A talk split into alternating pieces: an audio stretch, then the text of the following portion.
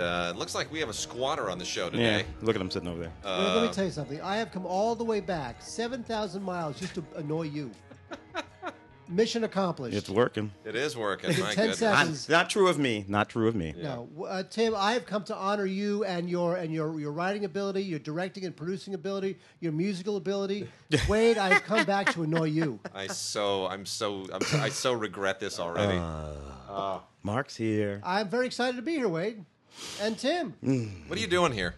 Well, Wade, here's the thing. I'm What can we make you do to go away? I'm well. I'll be going away very soon. okay. I'm only here for a short time. Yeah, Uh, you're, we're, we we got you for a couple of weeks, so uh, it's all good. I am uh, living in Paris, Yeah, and I get an email, yeah. and the email is from my old job, and they say, "Would you like to come back for 12 weeks?" And I thought to myself, well, uh, money is money. Uh huh.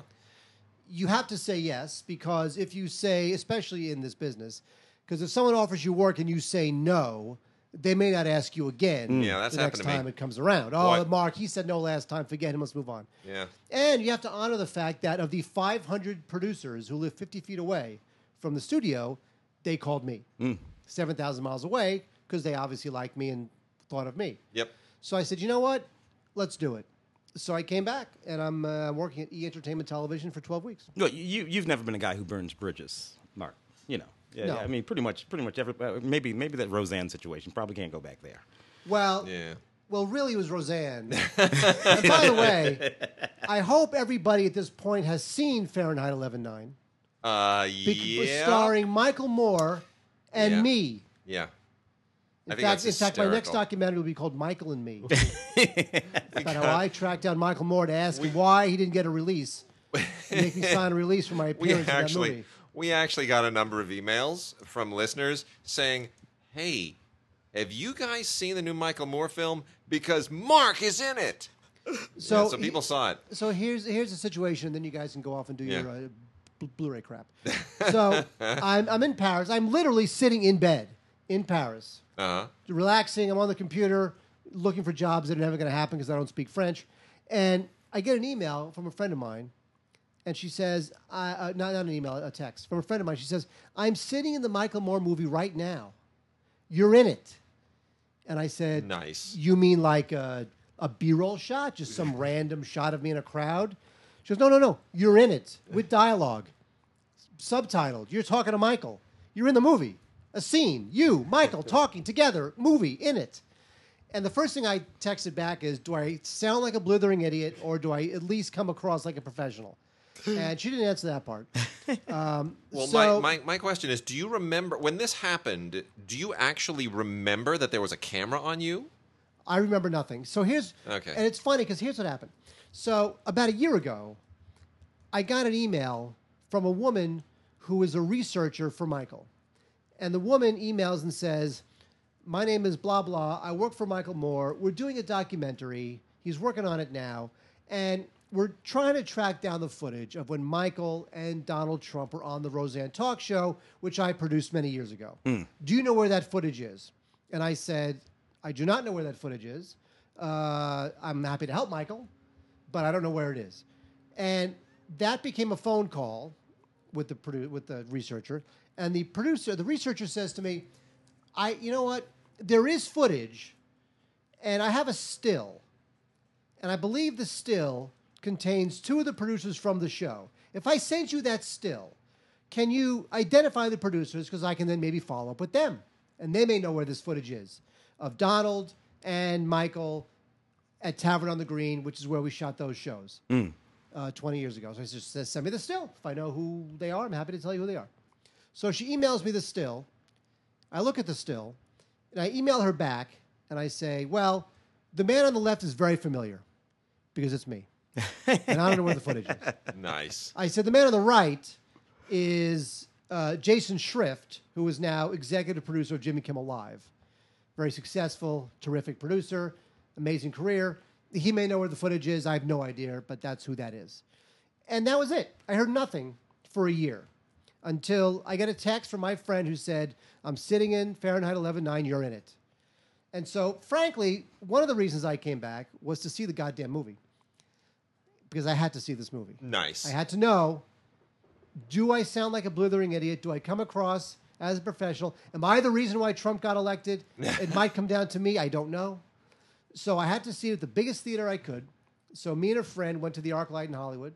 My friend uh, actually whipped out his phone and took video of the scene I'm in and posted it on Facebook to all of his friends and said, Which is illegal, by the way. which but is illegal, by the way. Well, you know Just what? go ahead and ignore well, that. You know, we, you know, Wade and Tim and our, our, our friend Ray Ray Green, we briefly entertained the idea that he should have gotten a release. Yeah. Now, Which I still stand by. well, here's the thing: we're in the middle of Central Park. There's no expectation of privacy. We're in a public place. There's cameras, and I just you I, I don't have a leg to stand on. The only thing is that if There's if- no expectation of privacy in Central Park. in the middle of Central Park. It's unbelievable. That's so amazing. if my appearance had destroyed my credibility, Hmm. like I came across as a complete idiot, I might have rolled the dice just to regain what was left of Wow. my reputation. But the fact is, I just came across as just your average stupid person for 15 seconds, and that was it. So I let it go. Well, you were producing. You you were you were like literally producing. You, if, you were if- doing if- what you were paid to do. Yeah, if, if somebody wants to know what producing is, and you, have, you ever sit- sitting around out there going, "I don't know what a producer does," watch those few moments, and I would say that that's about what a producer does. Stand between these kinds of people making these sorts of decisions, trying to get things to go one way or the other to, to, to make the show effective, because Yes. that's what you're, you know, the show's supposed to work. we had a guest who was going to walk. My job was to, and not me, but other people too, not just me. Hmm. But my job was, I, I just was the one in the movie, but other people too. Our job was to salvage the situation, to get Donald to not bolt, and to get Michael to go easy on him. And That's that's my it. job. There you and Yeah. I and Producing. the others involved did our jobs, Well, the movie is tanked, and no one has seen it. yeah. which is good because then that's less people to see me flailing my arms around like a New York idiot. Well, uh. Donald, bling, bling, bling. My arms are going like 180 degrees back and forth. Oh well. So that's my story. Anyway, So everybody, please buy the Blu-ray, because I'm also doing the audio commentary for the Blu-ray. Uh, now, my audio commentary is, is only the 90 seconds of my scene. I'm also uh, I'm also producing a special behind-the-scenes documentary of my scene. there'll be there'll be Fantastic. 120 It'll seconds, be 120 seconds. longer than the actual scene. Very Well, exciting. the only other thing I'm gonna I'm gonna contribute here has nothing to do with that, but I'm on Film Week on Friday, Hmm. and uh, and not that this is on Film Week, it's not it doesn't come out till the end of the year, but I just want to say I'm not supposed to say anything about Stan and Ollie. Hmm. I, really, I saw it. but I really liked it. Did I you saw like it. it? You really liked it? I did. I really liked it. I I just thought to myself, it was okay. Who's wrong? Who's who, who's incorrect So for the part? Um, Oh, they're, Stan- they're, oh, they're, they're both terrific. They're- no, they're both terrific. Then what's wrong? and the, the, you got to admit, like I, like Ida, It seemed Ida very- is Ida's great. Huh? Ida is great. Oh, she's the, the the Russian one. Yes. Yeah, she's, she's Steals very the funny. movie. But here's the thing, though. She's a little over the top. Oh no no no no! She's great. She's over the top. She's you don't fantastic. Really, okay, did you really feel for their for their arguments and the, the fact that they were estranged and one of them felt betrayed and they're trying to get over it through this tour? Did you feel any of that, or was it I just did. a big I did costume actually. party? No, I did. I did actually feel that. Mm, I haven't did. seen that one yet. Saw Bohemian Rhapsody. I saw that. How's that? Oh, I, uh, uh, Rami Malek is fantastic. Yeah. Uh, I haven't decided about the movie yet. Uh, The although- movie's not great. Yeah, He's good in it. but he's just so good that it almost doesn't matter because he's just because you know he's all wrong. He's not tall enough. Yeah. uh, his body is shaped the wrong way. I mean, he's he's, he's the, his, his skin color is the right uh, uh, color, and his and, and, and he has that head, and he's wearing a prosthetic, you know, whatever. The, the teeth, yeah. Uh, so he has to really do it. He, but he's doing what uh, Hopkins did when Hopkins played Nixon. Right. You know, Yeah. It- rather than imitating, he's just sort of uh, Inhabiting the inhabiting. essence, yeah. Uh, and but there are these moments. There's this big scene at the end uh, when they do the. Uh, you remember Live Aid, 1985, Sure, sure. Wembley Stadium. It was a big deal and all this kind of stuff. And they reproduced this. I don't know if anybody's seen it, but go. You can go on uh, the uh, YouTube and find the one that says, um, you know, Queen performance Wembley Stadium official version, best version, or something like that. And it really is. It's like high definition. It's fantastic. I don't know how they got the rights to post that. um, and you watch this movie and that that that uh, you know Yeah. performance, Yeah. and then you watch that every moment. Really? Exactly. There, there are these Pepsis spread out on top of the piano Yeah. that, that, that uh, Freddie was playing on in a Yeah. white cup, and they have them positioned exactly as they were. Crazy. There are moments when, when Freddie takes a sip, and I mean, just doesn't drink, but he takes a sip and he has his pinky out like this. Yeah, yeah. He puts his fucking pinky out, dude. I'm like, you know what, Rami? Yeah. Go boy. Yeah. Go boy. So I saw that. You saw that too? Yeah, I saw it. I saw it. Did you? s- Now, when did you see it? Uh, on the lot a couple of weeks ago, they had a little party and all that crap. Wait, were, were we at the same thing? Were, were Rami and the Yeah, they the Rami, staff Rami and crew uh, the afterwards producer or whatever? dude and uh, we were at the same thing. I should have. Uh, I, I, didn't know I you did were not. there. Well, there were a thousand people there. well, because here's the thing, though, is that I remember remember that the guy who played Brian May, who was very good. Mm. The, the movie. Here's the thing: the movie. The problem with the movie is that it's exactly the type of movie you would imagine in a film that was approved by the band. Right. Which means you're not going to really go there because the band loves the movie. Yeah. Right.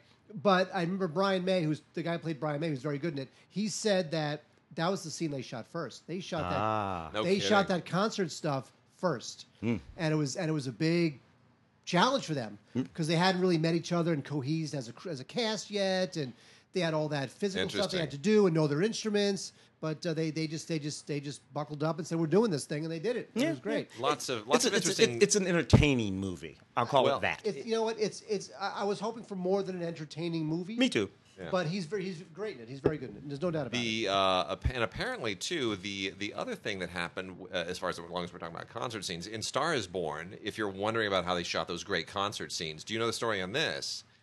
They were at um, uh, what's the the thing in the desert? The the the concert. Coachella. Coachella. Coachella, uh. So Ga- they just went to a Gaga concert at Coachella and basically po- paid everybody to stay afterwards. Paid paid everyone in the audience ten dollars to stay afterwards to be extras for the crowd shots for the stuff they were going to shoot for Stars. Oh, for, for all the for all the Bradley singing. yeah, Yeah. yeah. Huh. Just which is smart. Yeah, Why yeah. why why create a false concert? Just where is Gaga doing a concert? All right, hey everybody, we're going to be shooting a thing for a movie. Stay hang around afterwards. We'll pay you ten bucks. He- Hell yeah. But that you Kidding know what? me? But that level of authenticity, e- even though you're paying people ten bucks, that level of authenticity as opposed to CGIing a crowd, Yeah. is exactly the sort of thing that I can now see Bradley Cooper doing. That whole movie has Absolutely. such an authenticity to it, Right. you know. And, it and- and feels it feels like a Hal Ashby movie shot in like 1976 or something. that's true. But Yeah. we, we we talked about how there's even some stuff that happens in that movie, if played by anybody else, directed by anybody else, would Yep. be campy. Okay, Yep, that true. scene when he when she gets the award and he stumbles drunk on stage. Yeah. I mean, come on. Yeah. I mean, anybody else, you'd just be like, come on, you'd Yeah. be laughing. But True. somehow your heart's breaking for them, and It's it works. I mean, all the stuff that would be melodramatic or campy, done eh, done by anybody else, True. works because he just he establishes that feeling of authenticity. Spot and he on just true. Takes it all the way. I through. haven't By the way, Bradley Cooper, fluent in French, it annoys the crap out I of me. you know what? I saw that too. I was watching. He did. He did a, an interview on French television. Speaks French better than I do. Ah, It, I, it's it's just it's it's it, can, it can be frustrating. I haven't decided about his voice in that movie. He, he's doing this. Yeah. Well, he's doing Kris He's doing Kristofferson. Kris Kristofferson. Yeah. And I'm like, yeah, but Kris Kristofferson's He, doing I guess Kris he worked with a Kristofferson. voice guy. That's a, They- for they- they- it's, it's, a, it's, a, del- like it's a deliberate thing. Yeah. I still, whenever I watch a Guardians of the Galaxy movie, I still cannot picture him doing the Rocket Raccoon voice. Yeah. I just can't. I can't put those two things together in my head. Yeah, It's yeah, amazing. yeah, Anyway. yeah. talented. All right. Well, we're gonna we're gonna hit some DVDs. Mark, chime in if there's anything you want to say at some point, even if it's not about DVDs or Blu-rays. Just if you want to chime in and talk about lunch, whatever. Oh, wait a second. There was some cake Oh, here we go. in the It's- kitchen. it's in there. Can I have some of that cake? You killed, killed the cake, dude. There's ice cream in the I refrigerator. can't and kill even, the cake. There's, and, there's like three quarters of it still and, there. and even Well, chocolate you, milk. you're on Warm the it wi- up, you're on the warm it up. wireless mic. I am on the so wireless mic, so I could go get cake. you Thir- can go thirty- Wade, it. would you like a piece You, of you, cake? you can take the mic with you and talk about the cake. Wait, I will get you a piece of cake if you'd like one. Uh, I didn't. I don't even. What kind of cake is it? It's Chocolate, like- chocolate, it's like chocolate. a bundt pound cake. cake. Bundt I'll- cake, I'll have some chocolate, chocolate, bundt cake. chocolate Yeah. Well, Tim, would you like a piece of chocolate? Uh, no, d- No, wait, would you the like ice missing cream? cake. Guess where the missing cake went? so, you know, All Wade, right. would you like uh, ice cream with the chocolate cake? Uh, Vanilla, no, f- no. French I'll vanilla. just, I'll just, I'll just Okay. take the. Uh, yeah. Now, can I talk while I'm getting the cake? Sure, you can. Even though I can't see what you're doing That's okay. or hear what you're doing. Yeah, that's Nor fine. care what you're doing. we Just- may just kill leave. your mic, but Just you know, leave. Uh, so uh, 15 gonna seconds start in on. the microwave. It's much better. 15 seconds. in the Really? microwave. Yeah. Gonna hit a Hell gonna yeah. hit a few uh, PBS docs Yeah. here. Uh, PBS titles. First, is a Ken Burns presents, not a Ken Burns doc, but a Ken Burns presents on the Mayo Clinic. Uh, if you know, I know that sounds really dull and boring, boring and dry. Oh, PBS and uh, Mayo Clinic, but you need to know about this. The Mayo Clinic started in 1883 and uh, is a very small kind of Catholic operation, and has grown to be the one of the most essential medical operations in the world. And what they do at the Mayo Clinic is astonishing. They are they are on the the cutting edge of so much stuff, and uh, it's we, we that, it's unbelievable what we would not have in the world of medicine if not for the Mayo Clinic. Really interesting, so much more interesting than you would you would actually expect. Um, the Fred Rogers documentary is almost certainly going to win the Oscar uh, unless. Uh, you know some of the other things that I've seen recently do it, like for example, um, on her shoulders is a doc that I'm talking about on Film Week on Friday, which is all about Nadia, the Nobel uh, Peace Prize winning um, Iraqi who uh, who has become kind of the uh, the voice of uh, of refugees. Uh, that may really give it a run for its money. But anyway, uh, Mr. Rogers, it's like you, it's you I like is not that documentary, but it is a PBS kind of a complimentary look at at Fred Rogers that that should be viewed along with it.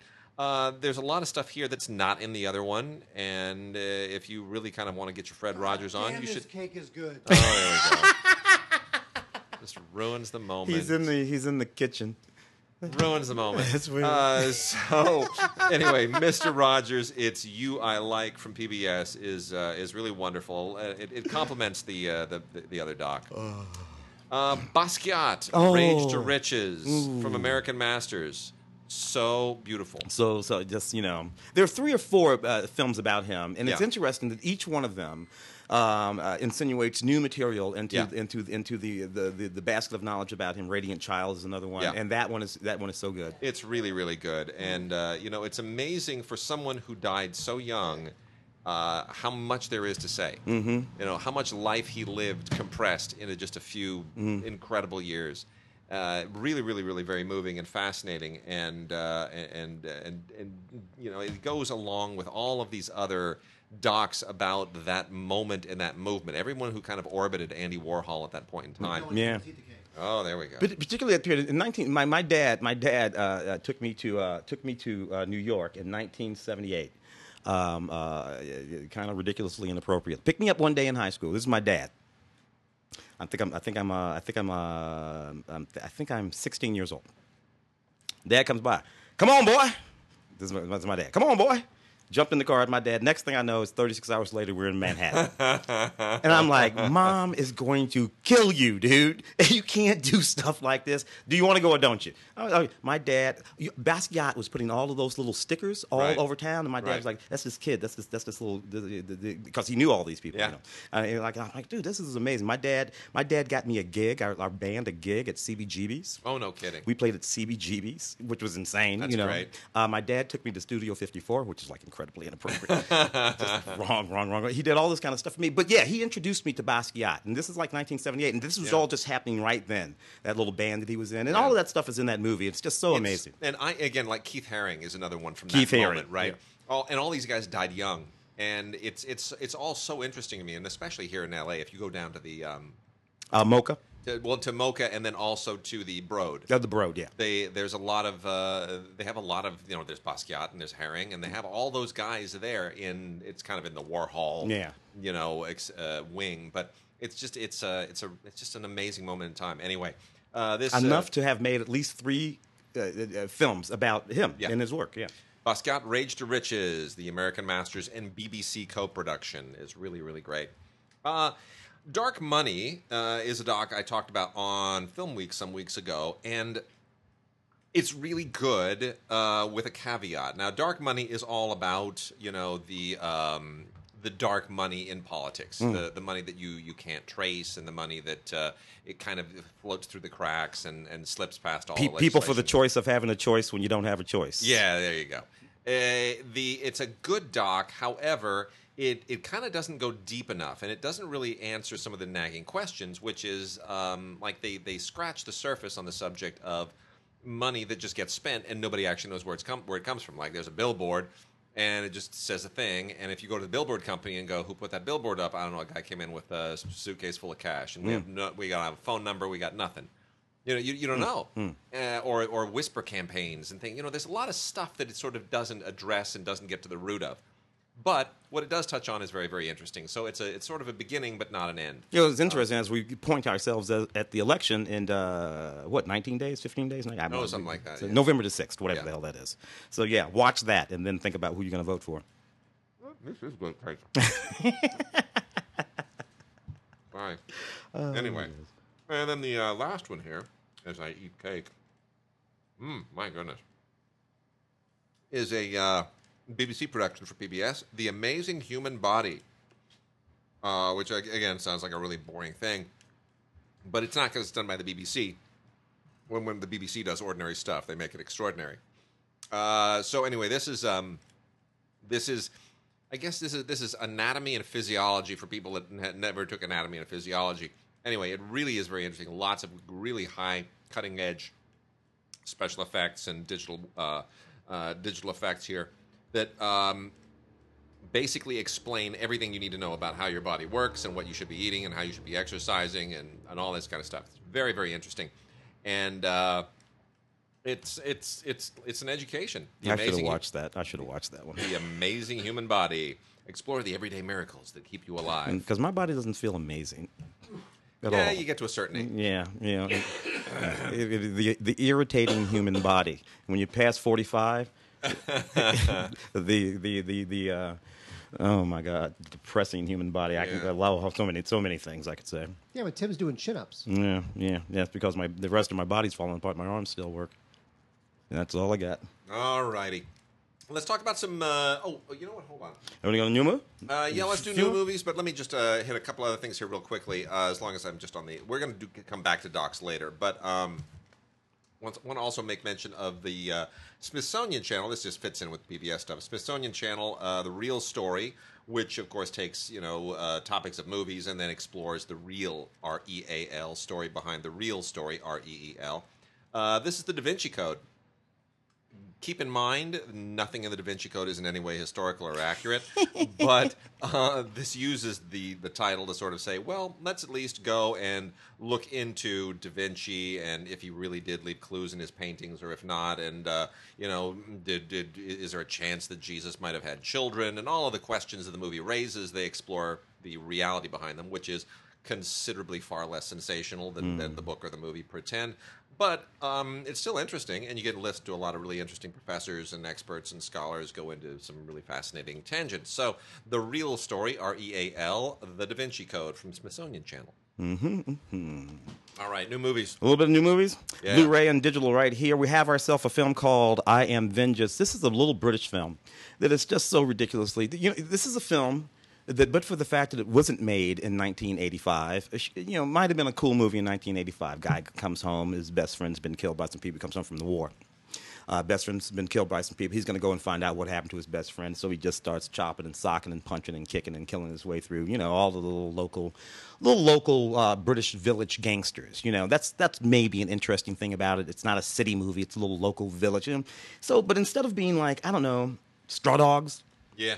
Uh, uh, Get Carter, you know, the good one with Yeah. uh, uh, Michael, uh, Michael, Michael uh, Sure. Caine, Michael Caine. Yeah, that yeah. one, you know, should be there. We should be there with this movie, only present day. But no, it's just this guy with this snarl on his face making speeches before he engages in these fairly clumsy, sort of uh, unrealistic fight scenes. And you know, I don't know. It, it, there's there's a spot for these still. John Wick. Y- y- There you go. Yeah. Love John Wick. You know, but it- how do you how do you blow this though? This is not that hard, man. Taken. You know, Y- yeah, A lot of those like vengeance movies. yeah, it's just not that hard. But they really, really Yeah, kind but of see how they jacked it. screwed up Death Wish? Yeah, yeah. The Bruce Willis Death Wish? Yeah, yeah, yeah. Which doesn't make any sense. And one of the things, one of the things they blow, you know, they they, they hired this guy's named Stu Bennett.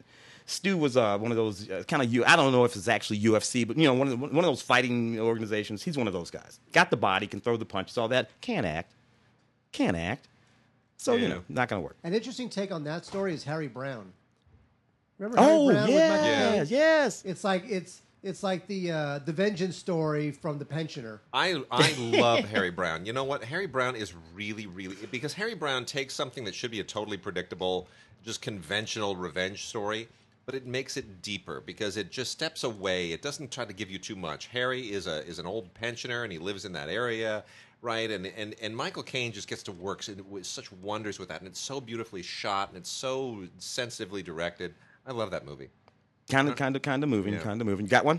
Yeah, Mamma Mia, here we go again. Uh, look, so I'm sorry, Mark. Did you see this by the, by chance? Oh, I saw it. The the first one was was plenty. Yeah. Thank you. I, I had so fill. okay, so here's the deal. The first Mamma Mia, which I don't remember if I saw with you guys, but my reaction to the first Mamma Mia was that for about 15, 20 minutes, I was staring at the screen with my jaw in my lap.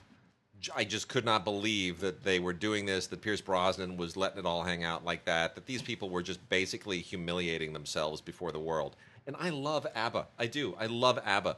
But I just I couldn't I couldn't believe that I was watching what I was watching. And then, you know what? Stockholm syndrome set in and I just kind of gave into it and I wound up having a really good time. Mm-hmm. Not liking myself for it very much. I'm I'm still quite humiliated that I allowed myself to do that, but I just kind of went with it and I you know, I had a good time. Um, this is kind of more of the same. I don't know why we needed this movie, We except didn't. for the fact that there were a whole lot of ABBA songs that they couldn't shoehorn into the first one. So. They're B sides for a reason. Jesus. so anyway, um, and yeah, it's you know not really. There's sort of no point to this. It, it goes back in time, and it doesn't really make sense because they're they're they're they're like the time like time overlaps in this thing in a way that doesn't really work. Yeah, it's a cheaty movie. For one thing, okay, I let everything happen in Mamma Mia slide. Yeah. I let the fact that Pierce can't Lily dance James, or sing. Lily James, Lily, is, she's lovely. Is is lovely. Well, yes. in, in the in the movie, I let the Yeah. fact that Pierce cannot dance or sing. That most of those people couldn't dance or Yeah. sing. I let all of that slide. Meryl can sing. Yeah. Uh, uh, and uh, okay, now But she's you hardly knew- in this. She's Meryl's hardly in this. yeah. You knew you were making Mamma Mia too.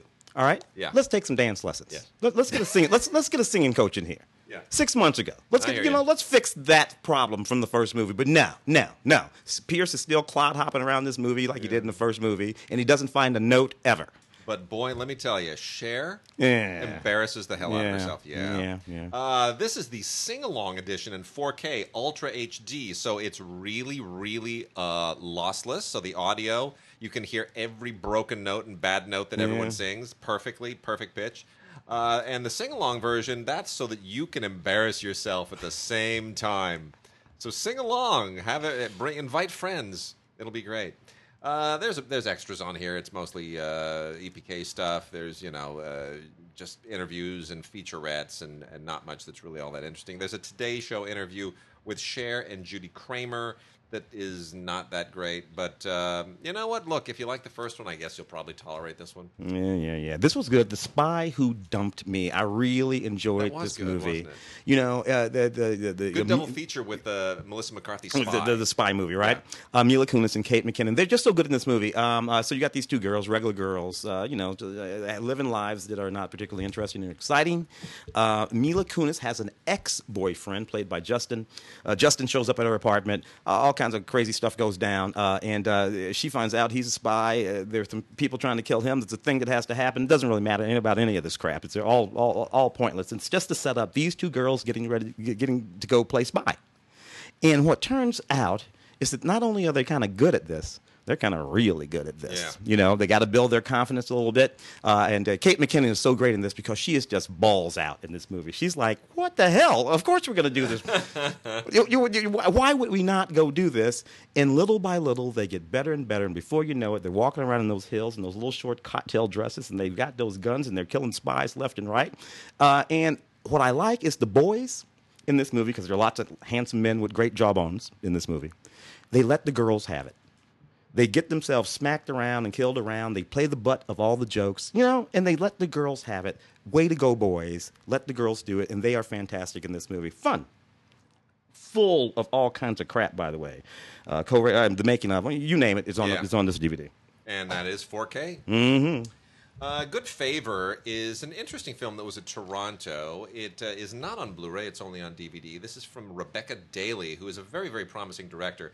Uh, this is a really interesting film. It takes place in this Eastern European uh, religious community, and there's a there's a stranger who enters the community and uh, and uh, uh, has to be sort of absorbed into their rituals. And but the question is where does this guy come from? And what's his background? How's it going to affect everybody? It's one of those you know kind of um, more it's it's it's like a there's a, there's a certain indie genre that's a little bit like a fish out of water movie but it's not really fish out of water. It's the mysterious intruder right? It's uh, you know the alien the the, the the the the outsider who's penetrating the the womb of this community.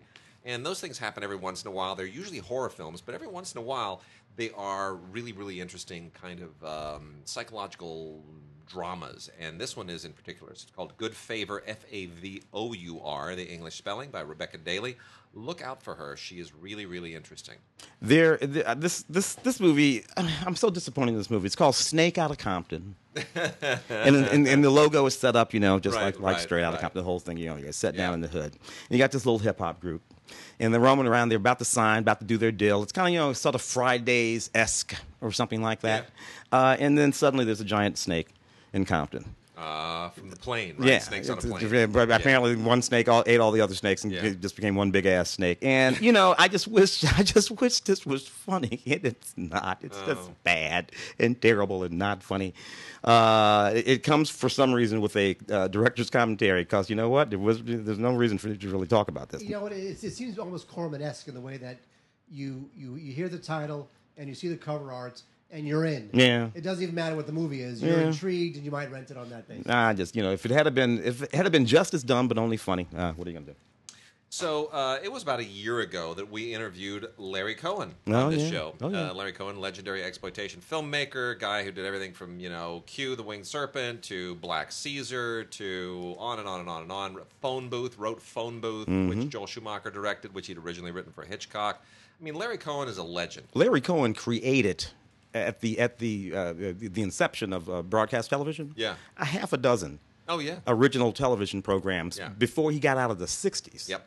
Uh, so, you know, that was Larry Cohen. Before he ever directed a feature film, he had Yep. like nine television series under his belt. Yeah, no, Larry Cohen is the man, and uh, the the documentary that we interviewed him for at the time was making the festival rounds, called King Cohen, and it is now out on Blu-ray. And uh, what a terrific doc it is! Uh, it really is. You, if you if you are a fan of exploitation films, of everything that he did to sort of revolutionize revolutionize the movies, you got to see this. Uh, tons of special features on here uh, and uh, you know other people uh, interviews that they didn't use in the thing and raw footage uh, raw interview footage that uh, it's just it's all it just goes on and on and on. I mean there's hours of stuff here and it is it is really great. I wish the, the doc were a little longer. It's about an hour long but it's uh, it's long enough to make its point and everybody is interviewed here. I mean you name it. Everyone who is anyone who is still alive who has worked with him they are on here from you know recent people like Tara Reid, Eric Roberts, to Martin Scorsese, Fred Williamson, J.J. Abrams, uh, Yaphet Kotto, FX Feeney, our colleague, our good friend FX Feeney shows up on here. Joe Dante, uh, Robert Forster, on and on and on. Eric Bogosian, you name it. It just it, uh, Traci Lords. It's just fantastic. It's just all these people want to talk about Larry Cohen because they've all worked with him. And it's great. Scorsese's uh, uh, stuff is really, really terrific. It's, it's particularly good. Uh, and then we also have a movie that I am really, really fond of, and you have to see this on Blu-ray if you're going to see it at all. Uh, it's just absolutely wonderful. It's called uh, Mountain, and it's narrated by Willem Dafoe. And it is it's not so much a documentary as it is a visual essay. Mark, did you see this? I did not. Oh, that's too bad. I saw Because that one. You would enjoy this. Yeah.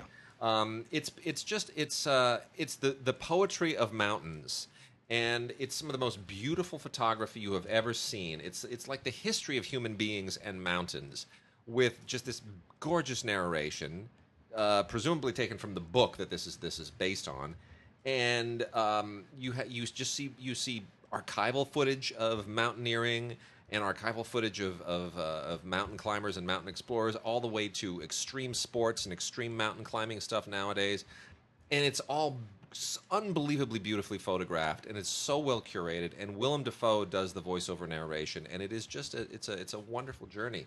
Uh, the role of mountains in our lives and in our civilization, both symbolically and and literally, it's really fantastic. Uh, it is called Mountain, a breathtaking voyage into the extreme. I, I cannot recommend it highly enough. It's absolutely great.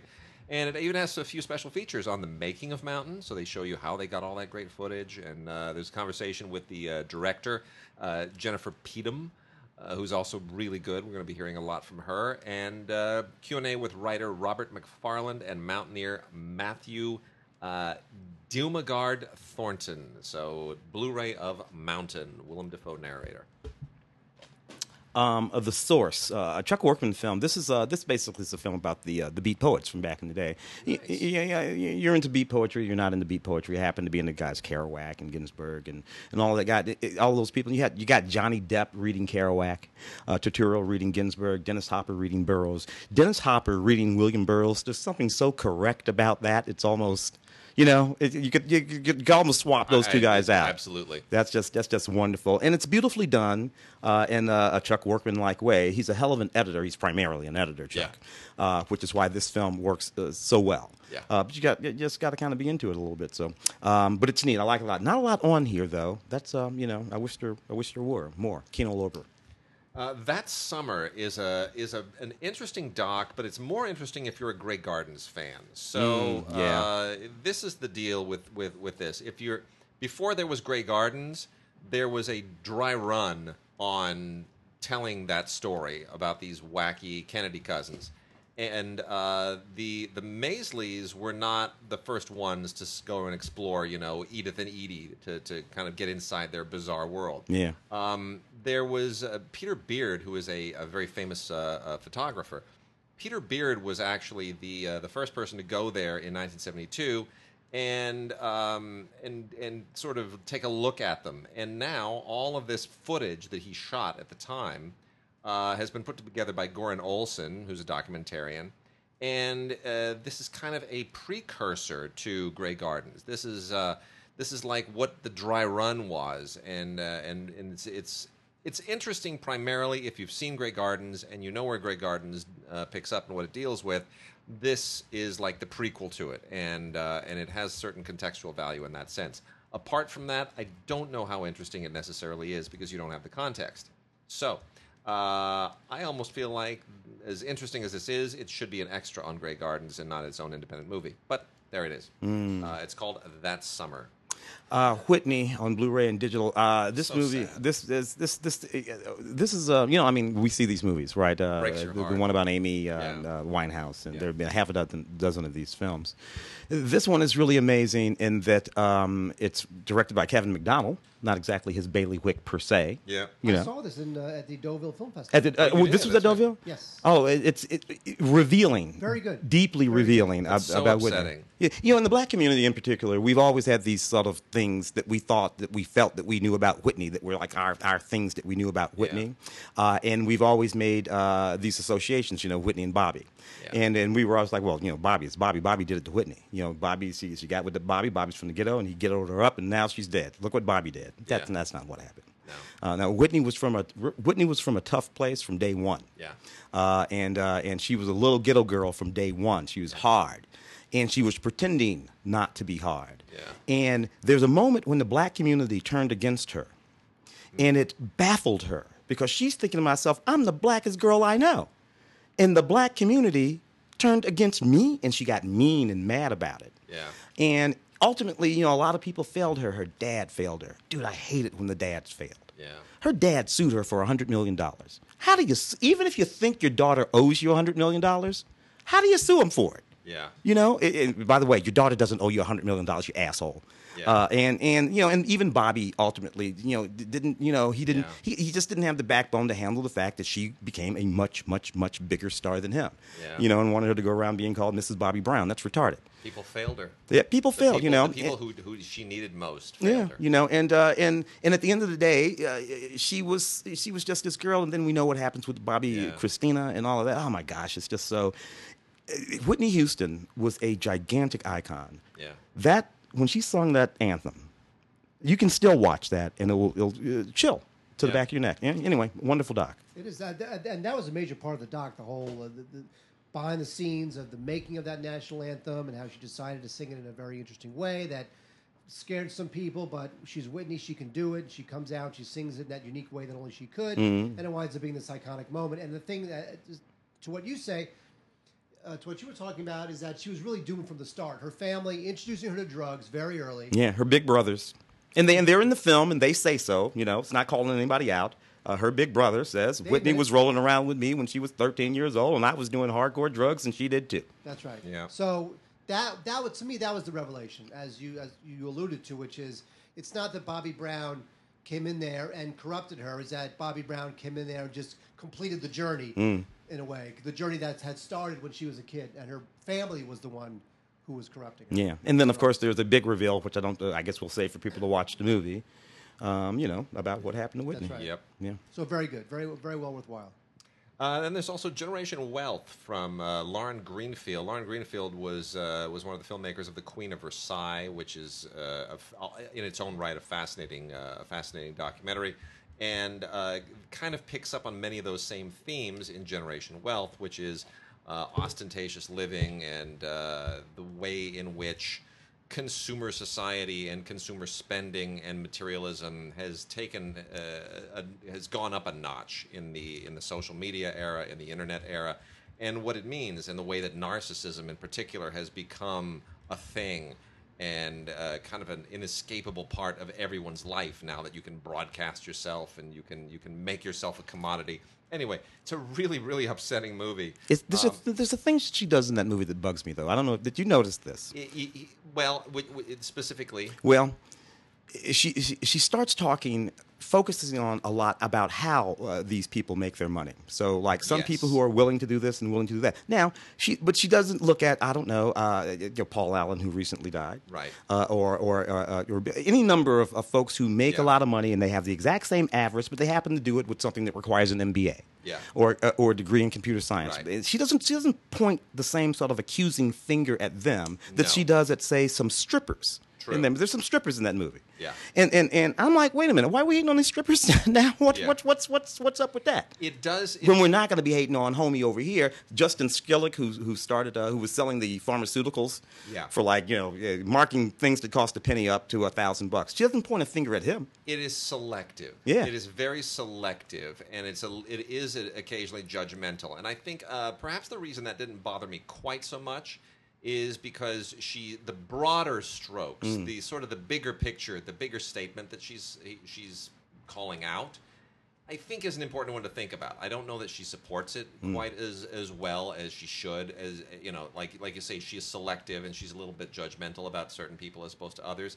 But it still made me ask the question, Mm. and I'm still asking the question. And I think we may very rightly draw different conclusions, but it's still a question I think everybody should be asking. it's an interesting thing. Uh, Generation Wealth, which was a it was a thing at Sundance. It's out now on uh, on DVD from Amazon Studios and Lionsgate. It's an interesting. It, it seems to me that we go through one of these periods about every two or three generations. You'll Yeah. remember. You're yeah, Right. yeah, old enough to remember our period with the um, Oh, yeah. Wall Street. Uh, everybody was going to make a millionaire. Everybody yeah, was yeah. getting an MBA. Everybody was going to, you know, it was like a thing, you know, it- like that. We, you know, we have these moments, Yeah. uh, and they can be sort of in, interesting.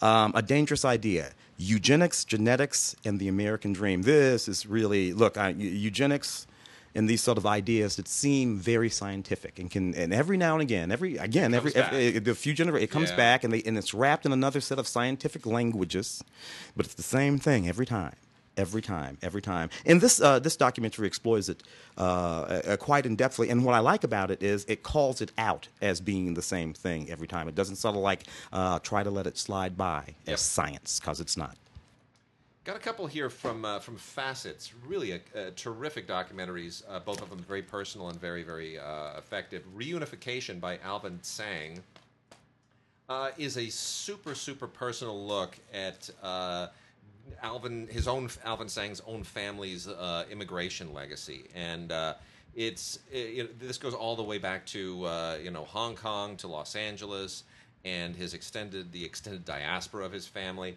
and what hi- all the personal issues that uh, transpired as a result. It's uh, and as a result, because he gets so personal, it winds up being very general at the same time. It winds being something where you see yourself in it, you see your friends in it, you see all kinds of things in it. It's actually a, a very, very effective uh, uh, way of taking the personal and making it general and making it public. It's really, really good. And uh, he put a lot of work into this. I mean, it was made in 2016, but it feels like it went on for years to actually plan and execute this.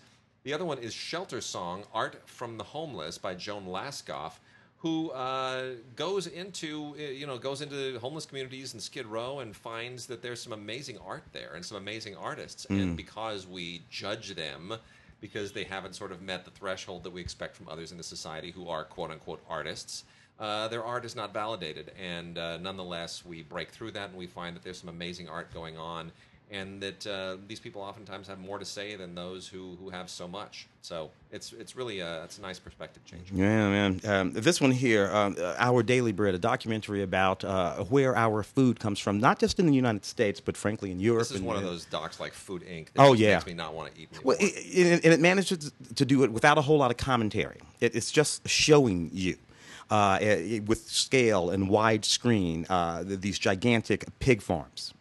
Uh, and, and, and, and for that matter, uh, the wheat fields. And, and it just sort of shows you how this all works, these conveyor belts. And that conveyor belt thing, man. Oh, man, that's, that's sort of chilling. Uh, the agrochemicals used uh, and, and, and, and what they do and how they work their way through the system and, and end up in your grocery store. It's, it's, it's sort of shocking. I I mean, uh, it's not since um, um, uh, uh, who, who was King uh, Corn is one. Oh, King Corn is yeah, another one too. another one, Terrific yeah. one, yeah. You know. Food Inc. was the one that really just did me in. Yeah, so you know, I don't know. It's the kind of thing that makes you want to just you know uh, dig up a hole in your backyard and start planting seeds and grow grow your own crap. Well, that, that and that's part of the advantage of living, by the way. Although the doc definitely calls out some European practices, Yeah, but yeah. generally speaking, in Europe they do it so much better than in America. I mean, in Europe, generally speaking, they they're not into the high fructose corn syrup. There is a list of pesticides and chemicals that are used in American food that are illegal in Europe. Mm. Yeah. Can't use them, and it's funny because like you go to I've been living in Paris for a while now. It's like I eat more, I eat more sugar, I eat later, and yet I'm thinner. Mm. There you go. I come back here. Now some of that is because I'm trying to. I, I come back here, of course. Some of it is because I'm trying to eat. it Come all back here, you inhale the air, and I- you've gained 10 pounds. uh, well, f- uh, well, what I do is I come back and I eat too much because I'm trying to eat at all my favorite restaurants every time I mm. have. Mm. But that said, here you just feel the heaviness and the chemicals, Yeah. and just the artificiality of the food. Now, of course, if you go to great restaurants in LA, which there are surprisingly many, you'll get a great meal. Yeah. But the baseline meal in yeah. Europe is way way healthier, way less chemicals than the baseline meal in America. The the food that ordinary people can still eat. Uh, Yes. the, the food that an ordinary guy living in, in, in you know wherever you know Santa Monica can, can afford to eat, or not those fancy restaurants that we're talking about. That's right. Uh, uh, but the food that ordinary can, people can eat in Europe is still good food. There is no bad food unless you go. You have to go find the bad food. Yes, if True. you want to go Gotta- to the gotta supermarket, make an effort. you look. You can find Oreo cookies in the supermarket in France. They Yeah. have Oreo cookies there. Say the if you people want who it. just But who just had cake. yeah, we just had cake. Actually, I, I came back for Tim's cake. My flight leaves to- for Paris tonight. I've had Tim's cake. I'm ready to go. Got- Got a couple here from Oscilloscope. The King by uh, Eugene Jarecki. Uh, Eugene Jarecki has won a couple of awards at Sundance, and The King is a really, really interesting doc. He, he, he goes and he grabs uh, Elvis Presley's 1963 uh, Rolls Royce. And Oh, that one. He goes on a road trip with Yeah. the, with Elvis's uh, rolls, and he rolls through America to look into the influence, the residual impact of Elvis Presley on America in every conceivable way. And it's so interesting, and it's it's both kind of heartwarming and disheartening at the same time. and and, uh, and pointed too. Very you know, You know. Chuck D is in that movie. Yeah. Elvis was Yeah. a hero to most. You, Yeah, Chuck that that, that was that was in that song. Yeah. Uh, and uh, and he, and he talks about how you know to the black community, uh, um, Elvis was a usurper, generally speaking. that's why Uh, that's what why Elvis became Elvis. They wanted a white guy who could sing like a black guy. Yeah, yeah, and was and, the whole and, and, point. and could move his hips and, and you know and, and, and Yep. it worked. You know. yeah, it did indeed. I, I did. I, I disagree with Chuck about that, by the way. Uh, but it is interesting that, Yeah. that they allowed that voice to be put in that movie. Oh, it's it's it's fascinating, and because it is it is a well-made documentary by a great documentarian, it doesn't make your mind up for you. It just hands you a lot of really interesting information, and uh, you can draw a lot of different conclusions from it.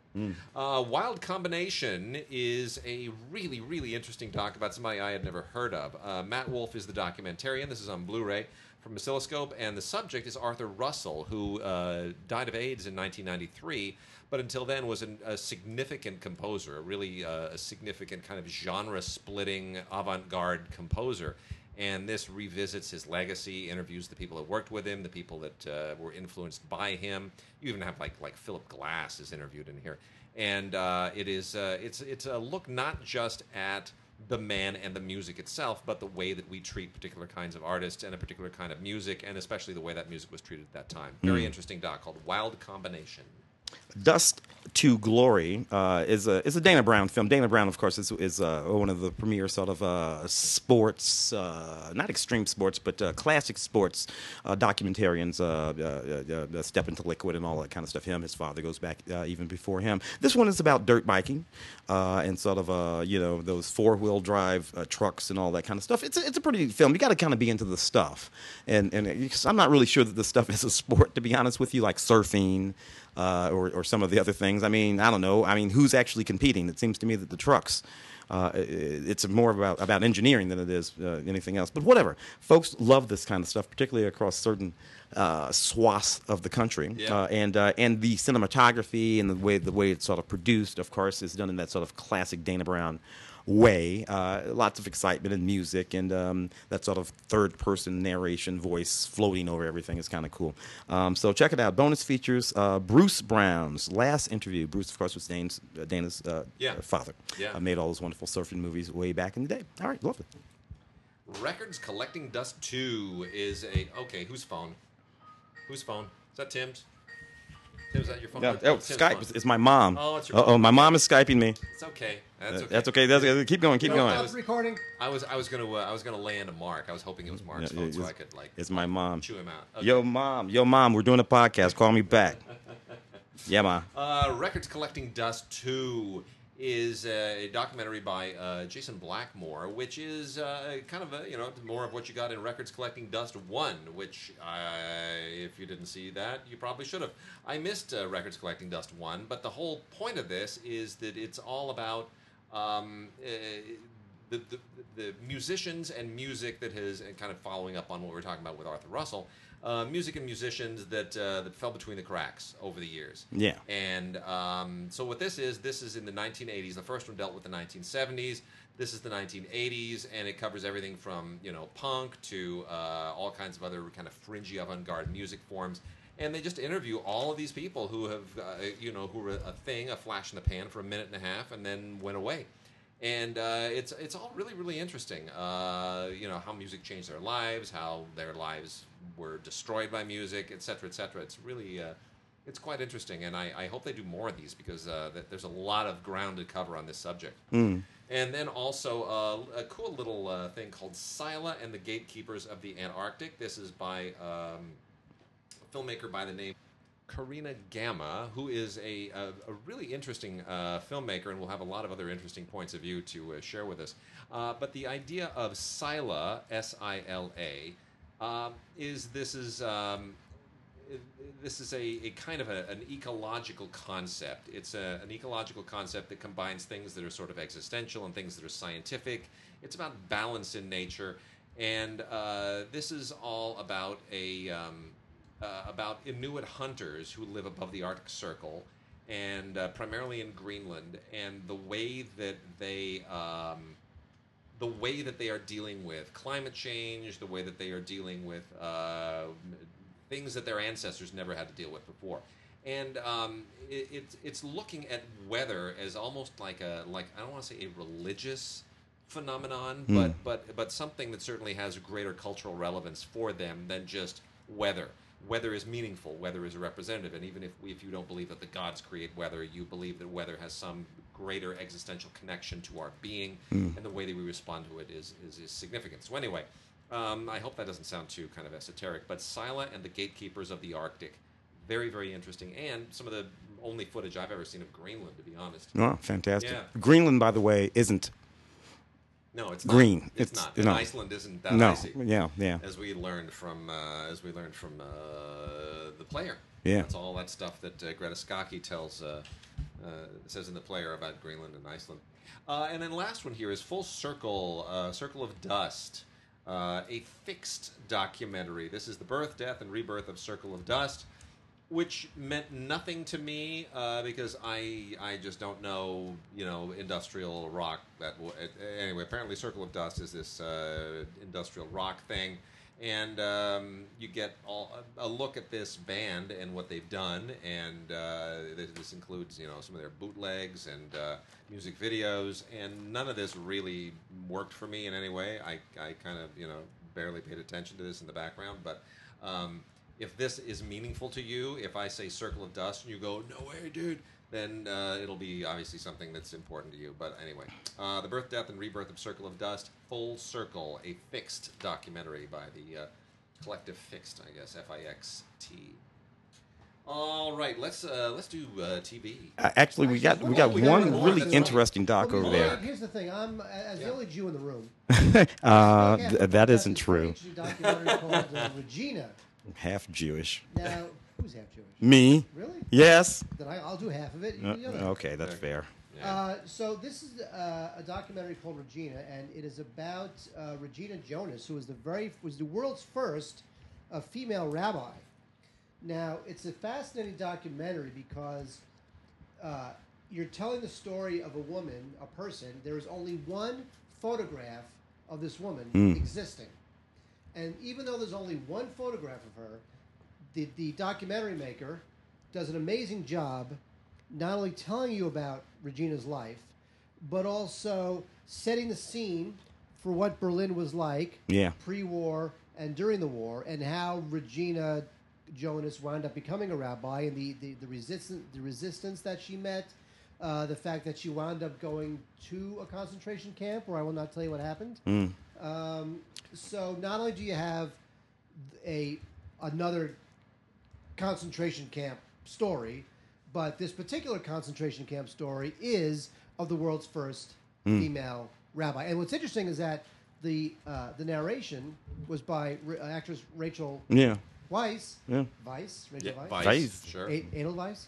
And the reason why she does it was because when the when this documentary ran into financial problems, Rachel's father, who knew the director, Kicked in some cash. kicked in some cash. Wow, Isn't that crazy? And Rachel. So the father knew Diana Groó, who's the director of the That's film. great. He kicks in some cash, gets the film done. Rachel does the voice uh, does the voice for it, and it's uh, it's quite remarkable in that sense. So if you want to, if it's funny how there's always another story about the Holocaust. Just when you think you've seen enough of the Holocaust, and I'm Jewish, Hmm. there's always another story that is just so fascinating. Well, that's It's fascinating. endless. Or, ordained in 1935. Um, uh, she was, uh, and and and you, and you know, I mean, this is just this Yeah. is just a big deal all by itself. Just Yeah. just as all the hell there is to it, and then to, to manage to to cull together that uh, archival footage of various different sorts of things, but nothing from her, nothing from her, Fantastic. and to tell her whole story. Oh man, it's it's, it's just beautiful. It's remarkable. The director, Regina. though, she directed a movie. Her name's Diana uh, Grew or something Grew, like yeah, that, G R O O, like that. She directed a movie called Vespa, eight, nine, ten years ago or something like that. It was just this cutest little movie you ever saw about this little boy on this Vespa riding around and, and, and everything he did. It's kind of like the bicycle thief. Uh, only, did not see that. Only on Vespas. Neatest thing. Uh, TV? TV. TV. Uh, I'm going to hit a couple of Anjelica Huston TV movies first. They are both from Mill Creek. Family Pictures is a, uh, a rather melodramatic but very, very well intentioned adaptation of a Sue Miller novel about a family. Uh, that uh, and about, about a family dealing with an autistic, uh, in this case, the brother. Anjelica Huston is the look, look is the sister looking back on the uh, on how her brother, who's autistic, impacted the family. And it's a very honest and touching look at autism. A little bit too sentimental, but it's it, it's solid. And then the other one, which is more interesting, is Buffalo Girls, is based on the Larry McMurtry novel. Uh, this is all about uh, Calamity Jane. Anjelica Huston plays Calamity Jane. Everybody here is somebody playing somebody. Uh, Jack Palance plays Bartle Bone, and uh, Sam Elliott plays Wild Bill Hickok. Peter Coy- Coyote, for some reason, plays Buffalo Bill. That makes no sense at all. Russell Means is Sitting Bull. It's uh, you know the casting is a little bit over the top, but um, it's still it's fun. Anjelica Huston's Calamity Jane, really really good casting. Mm, Black Sails I have here. I didn't watch a whole lot of Black Sails, but I do find it a fascinating sort of show because It it's is. a it's basically a prequel to Treasure Island. Yeah, it's uh, it's a little bit like Pirates of the uh, Caribbean for TV. Yeah, you know, uh, so, and you have all these sort of historical characters, historical figures, I suppose, which Captain Yeah. Vane, the governor, and all that kind of stuff. And then some made-up folks, uh, Captain Flint, who's really the sort of principal character in this. So, anyway, uh, this is the complete collection of Black Sails, um, um, uh, which is just you know a rip-roaring, um, uh, yeah, swashbuckler. Sure is. is. what the heck it is. Uh, so you got seasons one through four, all kinds of special features. If you haven't already seen it, it's, it, this would be a great way just to catch up with this. And I like it because it takes you right through and, and lands you on a spot, and then you're done. Black Sails. Uh, Hollywood's Best and Brightest. This is also from Mill Creek. This is a uh, documentary TV series on just a lot of celebrities. This is like uh, any like biography or any of those other shows that just profile people. But there are a lot of good people profiled here. It's pretty generic, but uh, you know there there are four discs and uh, seven to eight people per disc. Uh, so that's like 50 some major celebrities, everybody from Robert Redford to Julie Andrews uh, to Goldie, Goldie Hawn, Stallone and Schwarzenegger, Catherine Deneuve, Candice Bergen, Robert De Niro, Mel Gibson, Jack Nicholson, Al Pacino, Kathleen Turner, it's Barbra Streisand, Diane Margaret. It goes on and on and on. It's great. Lots of stuff here. Uh, just a kind of nice thing to throw on now and again if you just want to up your celebrity IQ. Mm. Barry, uh, Bill Hader's series, right? Season. Yeah. Uh, uh, uh, now, here's this, this is the interesting thing about this show. If somebody were to come to me, if I was some sort of powerful executive like Mark, and and you come to me and you pitch this show, it's a show about a this this uh, low level hitman from the Midwest. He moves he moves to L.A. to you know, take out a mark and sort of stumbles into the theater arts scene and realizes that he uh, has the acting bug. Yep. And he's still killing people, but he's also you know studying acting. I would have, you know, I'm sorry. I'd be like, yeah, no. but you know, Bill Hader pitches it. Stephen Root is in it. What you know, and you know what? It's funny. Yeah. Totally implausible. Makes no sense. But, it, but this is this. But this is the kind of thing I mean. You, you look around and you, you, we know people. You know, they're Sure. they're out. They got these TV shows they're pitching. People say, "Oh, that's not. You know, it's not." There's no such thing as a bad idea for a television show. I can promise you, this is a bad idea for a television show. But you can make a good television show out of this bad idea for a television Sure. show. If you got Bill Hader and Stephen Root and some clever writers, you take the bad idea and you weave a pretty decent television program out of it, and they did. Uh, this is probably one of the top two or three new comedies uh, that popped up this last season, and I would have ixnayed it. I wouldn't have made it. So you know that's why I'm not a television executive, and Mark is.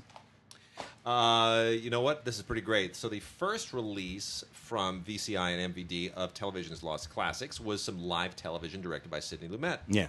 Now we have Volume Two with four rare pilots. These are series I never even heard of. I had no idea these even existed before. These pilots. Uh, two of them are shows that I never even heard of. The other two are shows I've heard of, but I didn't even know that these pilots had, had, had been created. So uh, we have the case of the sure thing. Never heard of that, uh, uh, and- which is okay. It's it's fine. It's not brilliant, but it's rare, and I guess that makes it unique. Uh, then we also have Cool and Lam, which is okay. Never heard of that either. Then we get interesting. Here we go. The Life of Riley. Do you know that? We've all heard of Life of Riley, yeah, but, I don't know there was a TV don't- show yeah, and a I did not pilot. know Yeah. that. With Lon Chaney Jr. Lon Chaney Jr. Oh, was in that. And then the best one, the best one of all, is Nero Wolfe. There was back in the 50s a Nero Wolfe TV series planned and a pilot that featured no less than Mark. Are you ready for it? 17. The Shat. Oh, look at him. William Look at Shatner. Look at that, the Shat. There he is. He he, in- he couldn't have been playing Nero, No, he though. wasn't playing okay, good. Yeah, because No, no, he was no. a big. Yeah, no, Kurt Kasznar was uh, was Nero, but but he's in it yeah. And who cares? And looking young. and looking good. That's his hair. And it, And- and- and- that's and- his real that's hair. his actual That's hair. what it Last looked like. appearance of his That's hair. what it looked like. That's what it looked like when it was real. Oh my goodness. Oh, outstanding, outstanding. Uh, the Affair season four, uh, uh, which is on Showtime. You know, I never got into this version of The Affair. I, I- there was one, the, the Australian. You know, that was kind of my version. But nevertheless, people like this. Uh, and kind of into it. If there is something I like about it, it's the cast. Love Dominic West, big fan of Maura Tierney and Joshua Jackson. Anyway, a few special features on this, uh, character profiles and some whatnot. I, I suppose you just got to kind of be into the series to check it out. Uh, a little bit of uh, kind of a British TV. The uh, 800 Words Season 3 Part 1 deals with an Australian family that has moved to New Zealand, and apparently that's a thing. If you've watched 800 Words, which can be very funny and very touching at the same time, it's a good show. But I, I have to believe that for, for you know once you're in that once you're in Oceania, Uh. that the whole idea of people who move from New Zealand to Australia and back again, you know, the Sam Neills and the, the Russell Crowes, that that's a thing.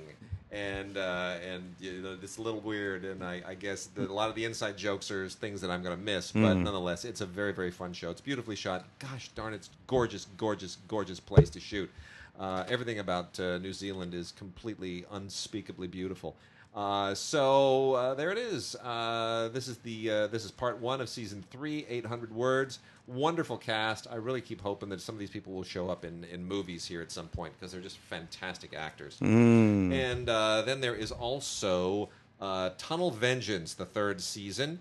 Um, with Clémence Poésie and Stephen Dillane. This is on PBS, and it is a uh, a really, really, really cool British show.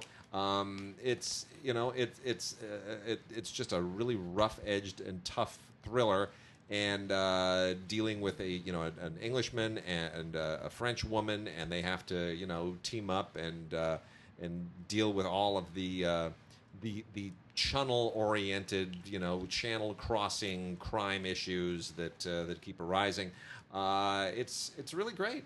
It's really really great. So um, just solid writing and uh, and really really interesting uh, interesting direction. So that is uh, Tunnel Vengeance, the complete third season. It's good stuff.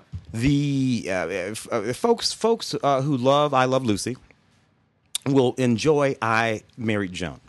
Uh, which preceded I Love Lucy. They overlapped a bit, but this actually preceded I, I Love Lucy, um, uh, starting in 1952. It is, they are effectively the same show.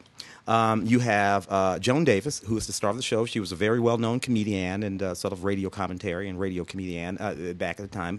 Most folks don't remember her now because when I Love Lucy came along, it sort of sort of obliterated all of this.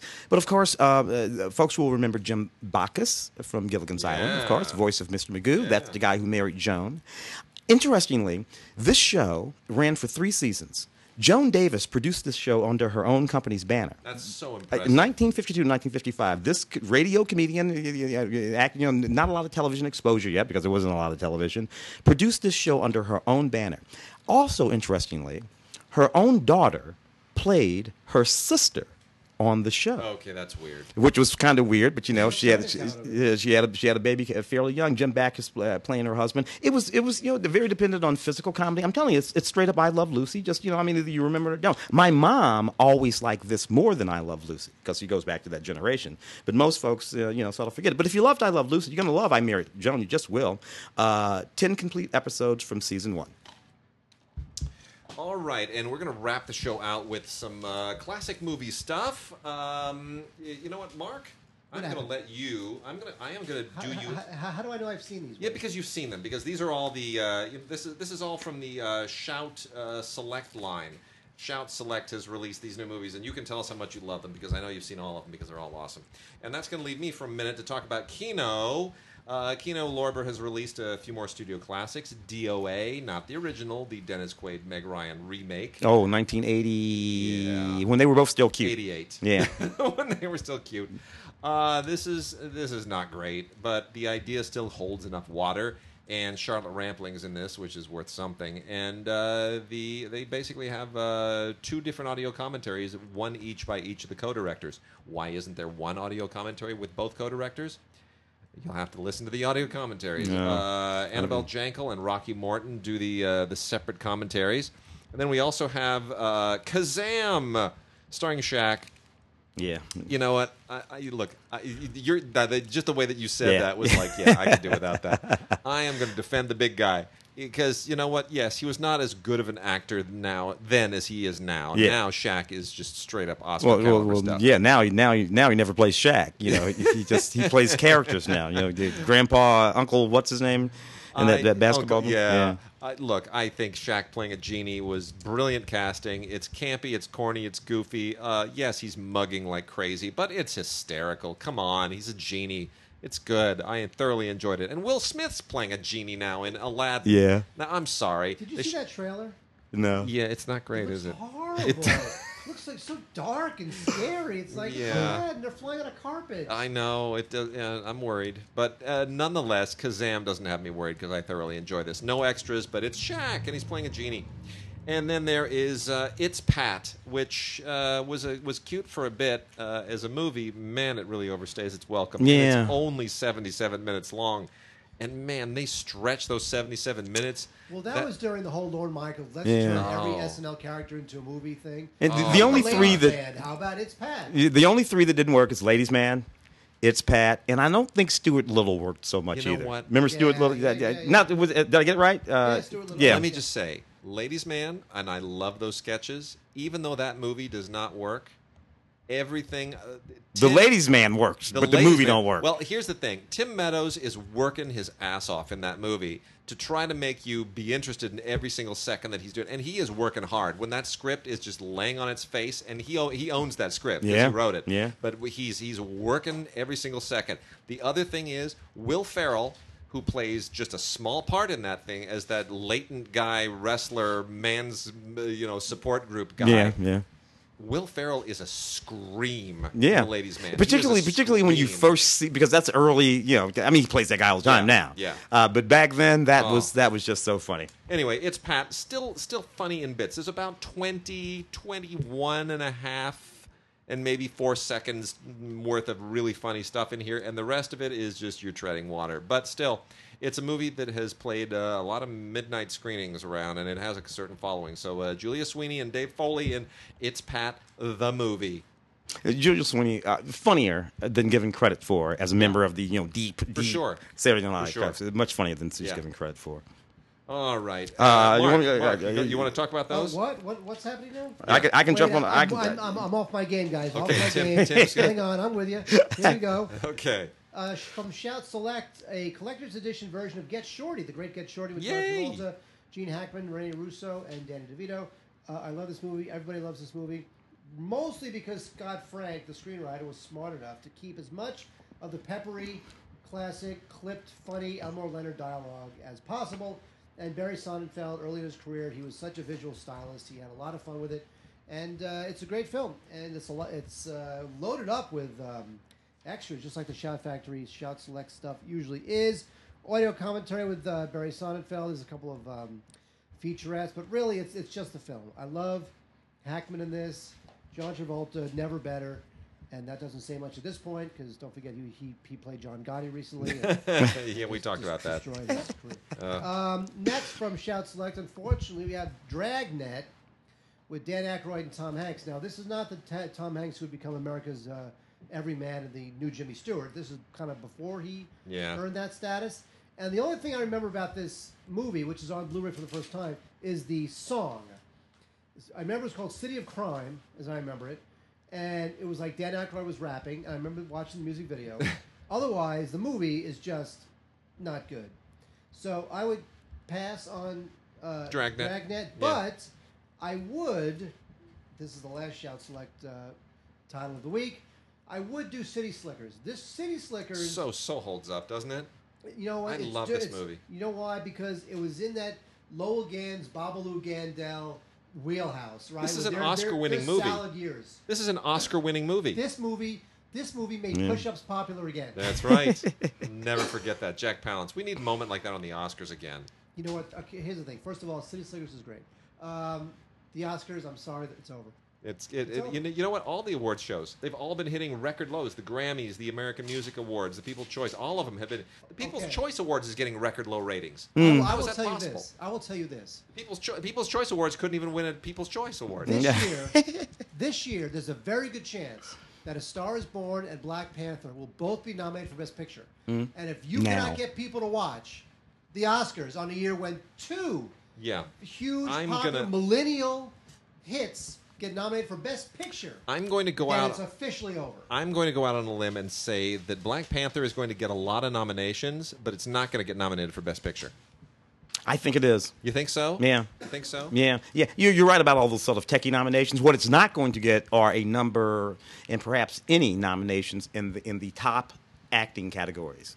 Uh, I believe Michael, uh, uh, uh, you know, the, the, Yeah. the, the, the uh, yeah, Michael, B. B. Jordan? Yeah. I believe Michael B. deserves the Best Supporting Actor nomination. Yeah, he probably will get one. Uh, and and, and I, I think he should. I don't think he will, but I think he should. here's here's the cynical part of me before we finish off some of these. Here's the cynical part of me that's that's stepping up here. So I think there is still a mindset in the academy that, and it's not. I don't think it's a conscious thing. I think that people very often will look at movies that have all black casts or even predominantly black themes. And think um, this is a placeholder. I need to. I need to set that slot aside.